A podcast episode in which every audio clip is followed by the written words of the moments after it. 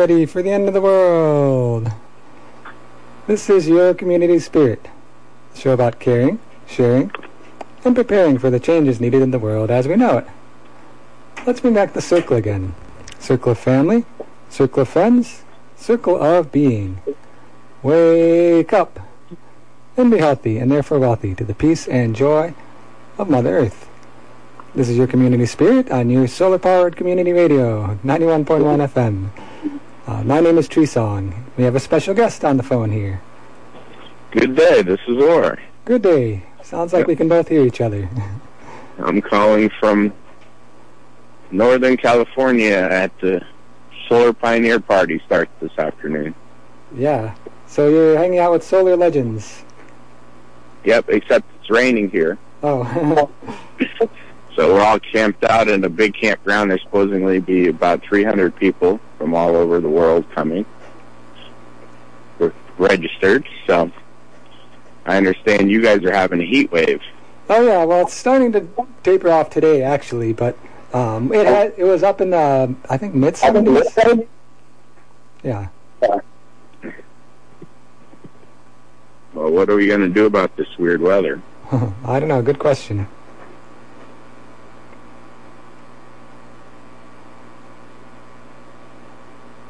All right, so let's get into some of the news. Uh, speaking of weather, let's talk a little bit about climates.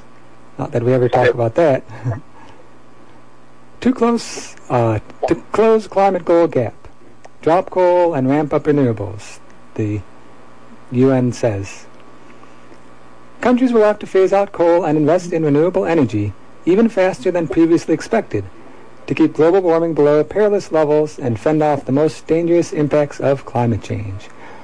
According to a United Nations report released just before the next round of international climate talks.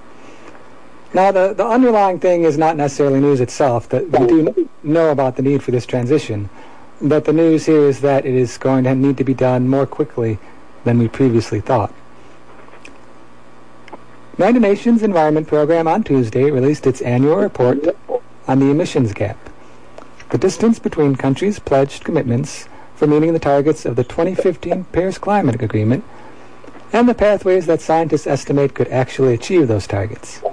So there's a gap between what people are promising and what would actually achieve the targets. I would also like to point out there's also a gap between what people are promising and what they're actually doing. you know, so we might be two steps removed from our goal. The report, prepared by dozens of scientists and incorporating the latest scientific findings, includes new information to help negotiators zero in on more ambitious commitments that might achieve the Paris Agreement's most stringent target keeping the rise in temperatures to 1.5 degrees Celsius since the start of the industrial era. Quote, the overarching conclusions of the report are that there is an urgent need for accelerated short-term action and enhanced longer-term national ambition if the goals of the Paris Agreement are to remain achievable, the report said. And that practical and cost-effective options are available to make this possible. So the report isn't all doom and gloom. There is still theoretically, technically, a way to achieve it. The question is the political will. Uh, so, world countries need to get moving and fast, but there is still hope. Well, let me take a little of that hope away from this next one. Climate change will create world's biggest refugee crisis. Tens of millions of people will be forced from their homes by climate change in the next decade creating the biggest refugee crisis the world has ever seen, according to a new report. Senior U.S. military and security experts have told the Environmental Justice Foundation study that the number of climate refugees will dwarf those that have fled the Syrian conflict, bringing huge challenges to Europe. If Europe thinks they have problems with migration today, wait 20 years, said retired U.S. military corps brigadier General Stephen Cheney. See what happens when climate change drives people out of Africa, the sub-Saharan area especially, and we're talking now not just one or two million, but 10 or 20 million. We're not going to South Africa, they're going across the Mediterranean. The study, published on Thursday, calls on governments to agree a new legal framework to protect climate refugees, and the head of next week's climate summit in Germany, urges leaders to do more to implement the targets set out in the Paris Climate Agreement. Sir David King, the former chief scientific advisor to the UK government, told the EJF, that's the Environmental Justice Foundation, quote, what we're talking about here is an existential threat to our civilization in the longer term. In the short term, it carries all sorts of risk as well, and it requires a human response on a scale that has never been achieved before, end quote. This has given us a chance, little editorial, I guess this has given us a chance to step forward as human beings and help each other, huh? Yeah. Because it's a worldwide crisis. Yeah, I mean, that's a, a positive way of looking at it is that we have an op- opportunity for unprecedented helping of each other, you know. If we help each other now, and work on it now, then it can alleviate a lot of the suffering. The report argues that climate change played a part in the build-up to the Syrian war, with successive droughts causing 1.5 million to migrate to the country's cities between 2006 and 2011. Many of these people then had no reliable access to food, water, or jobs.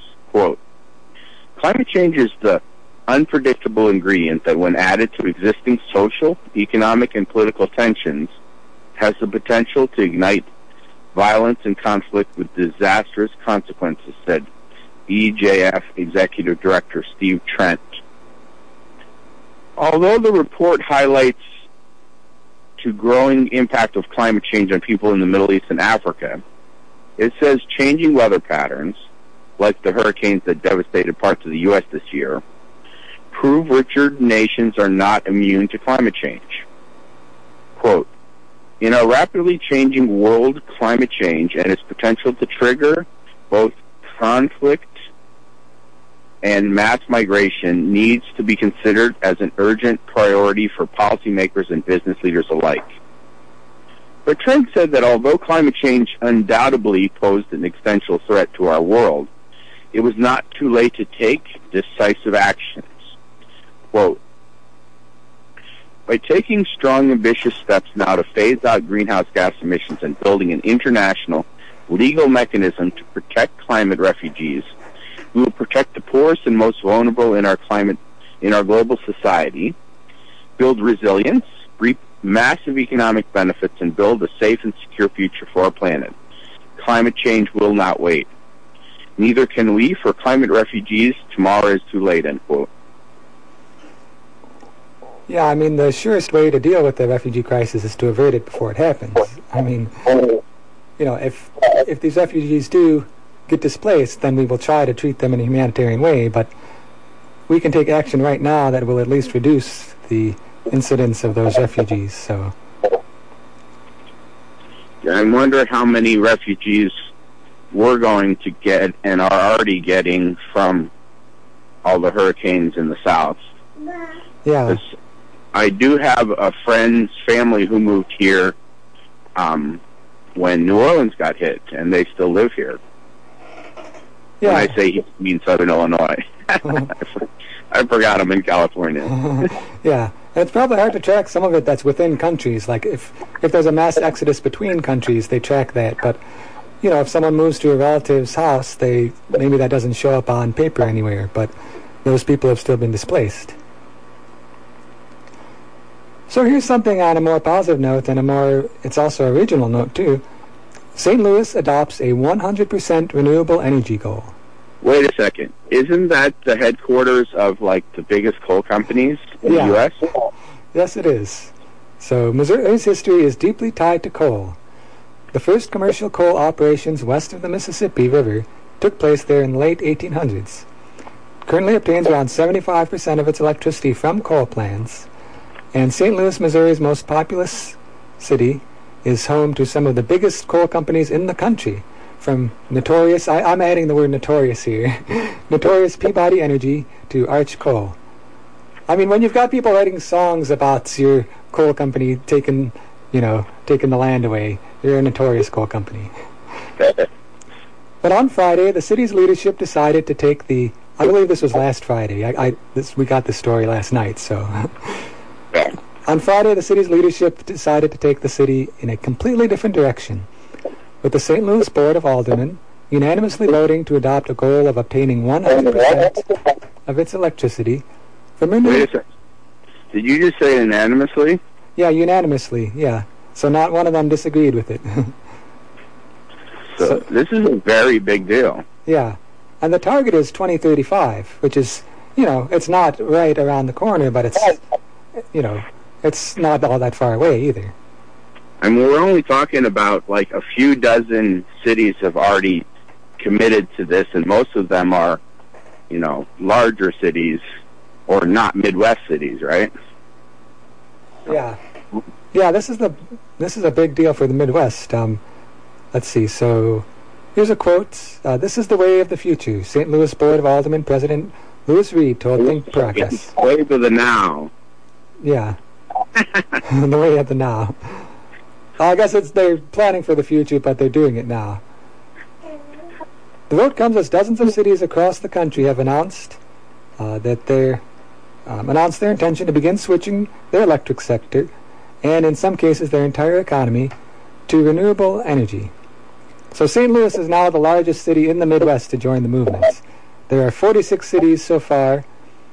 The Sierra Club is operating a Ready for 100 campaign aimed at getting 100 cities to commit to going completely renewable. 46 cities from San Diego, California to Hanover, uh, New Hampshire have committed. But St. Louis is the now the largest city in the Midwest. So here's another quote. We've seen a lot of support for this in the broader community as well as leadership within the city.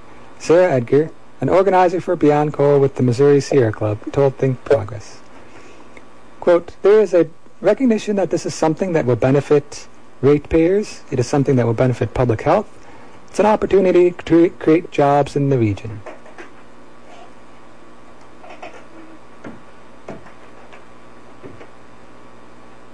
I mean, it's not going to be very easy, right? I mean, city making the complete transition from a traditional fossil fuel based economy to 100% renewable energy economy, it can't be done simply or easily without a lot, a lot of organizations and government entities. Yeah, so it's going to take uh, state and regional leaders and businesses to work together on it. Um, electrical grids are based on regional markets. While Missouri has a renewable energy standard that requires utilities to gradually fill their portfolios with more clean energy, legislators removed any language requiring that those sources come from within the state. So uh, yeah, there's there are some challenges, and this is it's currently a, a goal. It's not a reality yet, but uh, you've got to start somewhere, and starting with a goal of 100% is a good goal. Some people start with just saying, "Oh, we want to do 20%," you know. Well, right now they're at 5%, so. Yeah. So being at five and seeing you're going to go to 100 in in like less than 20 years, that's a very ambitious goal. Yep. So, All right, so let's see. In other news here, getting back to some of the coal consequences, sea levels to rise 1.3 meters unless coal power ends by 2050, according to a new report. Coastal cities around the world could be devastated by 1.3 meters of sea level rise in this century unless coal-generated electricity is virtually eliminated by 2050 according to a new paper that combines the latest understanding, and this is a different paper than that other study. This is an understanding of Antarctica's contribution to sea level rise and latest emissions projection scenarios. So it's taking those scenarios and combining them with the new understanding of sea level rise. It confirms again that significant sea level rise is inevitable and requires rapid adaptation. But on a more positive note, the work reveals the majority of that rise driven by newly recognized processes on Antarctica, could be avoided if the world fulfills its commitment made in Paris to keep global warming to well below 2 degrees Celsius. So the new paper uh, simplified physical models that allowed them to explore all known contributions to sea level rise. and paired them with new generations of emission scenarios from the Intergovernmental Panel on Climate Change. If nothing is done to limit carbon pollution, global sea levels will rise by an estimated 1.32 meters. That is 50% more than was previously thought. But the extra contribution from Antarctica would not kick in if the warming was kept to less than 1.9 Celsius above pre-industrial levels. So once again, there's this there's this narrow window we might still be in where if we take action now, we might avoid that, that much warming, that much sea level rise. And 1.3 meters is a lot of sea level rise. It may not sound like a lot to us here, you know, in landlocked southern Illinois, but if you're living on the coast, 1.3 meters is going to put a lot of a lot of buildings underwater, or you know, put their first floor half full of water. Well, in California, Californians are keeping dirty energy off the grid via text message. When Julie's phone chirps to tell her the electricity grid needs her to save power for an hour the next day, she sets a reminder. And the appointed time, she walks around the house pulling plugs. Quote, I shut down major appliances, I unplug air fresheners, I unplug timers on the lights, anything that plugs in that's emitting something, I unplug. And if I can't reach the plug, I flip off a breaker, end quote. Julie, who lives in Temescal in Southern California, says no big deal, quote, I have a routine now.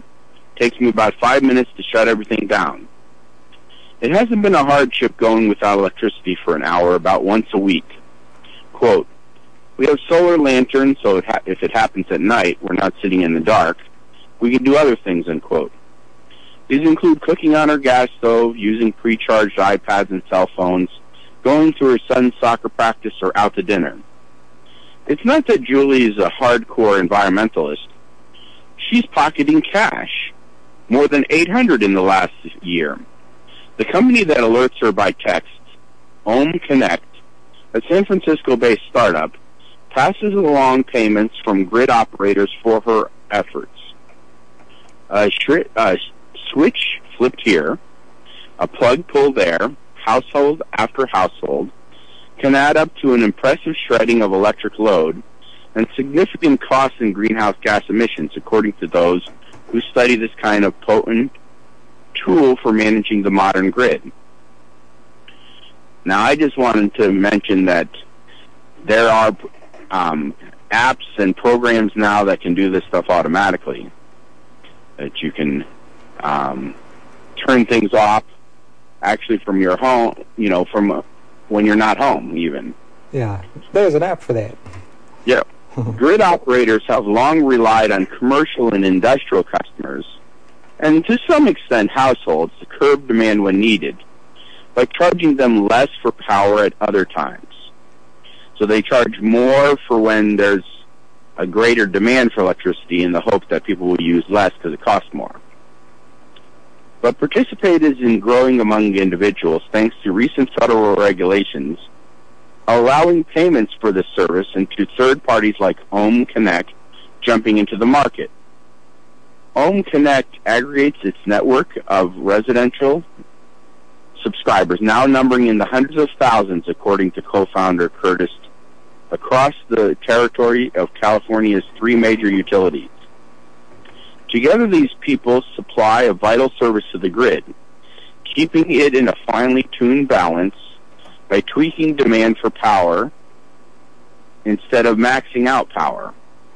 It's called demand response, and it pays in more ways than one. To the utility, a burst of conservation is worth as much as a burst of power. The savings flow through OhmConnect to its subscribers. Managed this way, the grid runs smoothly and more cleanly. I like the attitude too, where they're saying like, "Oh, it's not too big of a deal to turn things off at certain times of day, conserve a little bit more power." That's a good attitude to have. Now, of course, in, in her case, she's doing it in part because she gets money for it. but that's an attitude we could all adopt, even if we're not getting paid. Like, I do forget how many years ago, but I want to say it's been like ten years ago. Um, ComEd in Chicago put together a program like that where they could turn it off themselves, basically turn off your biggest load, which is your water heater or your air conditioner, for 15 minutes out of every hour. Yeah.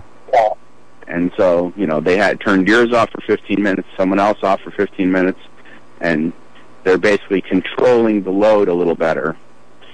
Because the tr- the truth is, is they can they can't really turn their their power plants are so big, they can't really turn them on and off to meet demand. Yeah. Well, and I, you know, and both the power company and the customer are thinking about the economics, but I like the emissions reductions of the solution. You know, it, it, they don't need the power anyway, so, or they, they don't want to produce the power anyway, so then just having them not use the power, that reduces the emissions and it stops a crisis in having too much or too little power. So, good deal. Some holidays coming up. We have uh, Housewife's Day and Sandwich Day. We have. Uh, That's wrong. that's, that's not a good set of days to put together. Uh, we have on Saturday though. This is a great one: Book Lovers Day and King Tut Day. So you can read a book about King Tut. Coming up is Marooned Without a Compass Day and Saxophone Day. Bittersweet Chocolate with Almonds Day. I can celebrate that one. Yeah. And U.S. General Election Day for places having elections. Um, let's see. Chaos Never Dies Day. That's a strange one. And we're in November. How did that happen? We snuck right into November without when no one was looking. And what's this thing about No Shave November? People like raise money. Yeah, see, we, we talked, that's funny because we talked about shaving a couple weeks ago, uh, but now people are raising money by not shaving. So November is Child Protection Month, Child Safety Protection Month, International Drum Month, National Adoption Awareness Month, National Caregivers Appreciation Month, National Model Railroad Month, National Novel Writing Month, Native American Heritage Month, and National Sleep Comfort Month. Let's see here. In happenings, Help the Hungry in November throughout Carbondale. CWS Carbondale Changemakers will work for food donations to local pantries. That's right. Do you have a small project you need completed in October or November for a small donation of food or cash to local food pantries? Quote, we do the raking and you do the bacon, end quote. CWS Carbondale Changemakers will wash windows or winterize windows or clean houses or pick up gumballs or do painting projects, whatever they can do to increase food pantry donations through November. The homeowner provides the supplies needed, and they bring a talented workforce to do the job. Please schedule their team to take care of your home or business needs for a donation of food or cash contributions to food pantries. For more information or to schedule a project, contact CWS at 618-534-8103 or B. Robinson at CWSC.com. Sounds like a great deal. People get their yard work done, and the people who are hungry get their food. Another happening, Sh- Med Disposal Day, coming up on Saturday, 8 a.m. to 12 p.m., over at the Jackson County Health Department. Jackson County Health Department and Jackson County Sheriff's Office encourage area residents to come out for confidential on-site document shredding or disposal of your unwanted medication. And you can also get your flu shot while you're there. Most insurances are accepted. And that is over at 8 to 12 at Jackson County Health Department on Saturday.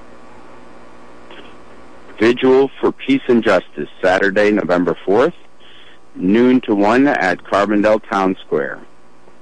Remember the real Armistice Day. Reject more money for war. The Peace Coalition of Southern Illinois, four monthly Vigil for Peace and Justice is scheduled for Saturday, November 4th, noon to 1 at the corner of Illinois Avenue and Main Street in Carbondale. As we approach Veterans Armistice Day next week, the Peace Coalition joins others around the country to remember the original intent of Armistice Day. Veterans for Peace reminds us that it began as, quote, a day dedicated to the cause of world peace, end quote, as it was celebrated at the end of World War I when the world came together to recognize the need for lasting peace. After World War II, the U.S. Congress decided to rebrand November 11th as Veterans Day. Honoring the warriors quickly morphed into honoring the military and glorifying war. Armistice Day, as a result, has been flipped from a day for peace into a day for displays of militarism. This year, with the rise of hate and fear around the world, it is urgent as ever to ring the bells of peace. Appropriate signs will be provided, but all are invited to bring their own. The Peace Coalition monthly meeting will follow the vigil at Cristaudo's Cafe and Bakery. Yes, and also coming up, we've got just enough time to get through a couple of these quickly. Trivia night for Humane Society is coming up on Saturday, 7 p.m. to 10 p.m. over at the Carbondale Eagles, 1206 West Linden. They're raising funds for the Humane Society of Southern Illinois. And also, Go Solar and Smart Grid is coming up next week. It's coming up Tuesday, 6 to 8 p.m. over at Tres Hombres. Tim Gibson, JALC Sustainability Coordinator, will educate on smart grid tech and what it means for consumers. And Orbeck, I've heard of that guy. he will be speaking about the many current incentives for going solar. All right. Okay. Yep. Um, it says light refreshments will be provided. I might have to buy something heavy. Uh, anyway, pulling for bats. Tuesday, November 7th at 6.30 to 8.30 at the Carbondale Township Hall. The presentation will cover bat biology, life history, conservation, management, and involvement in Illinois.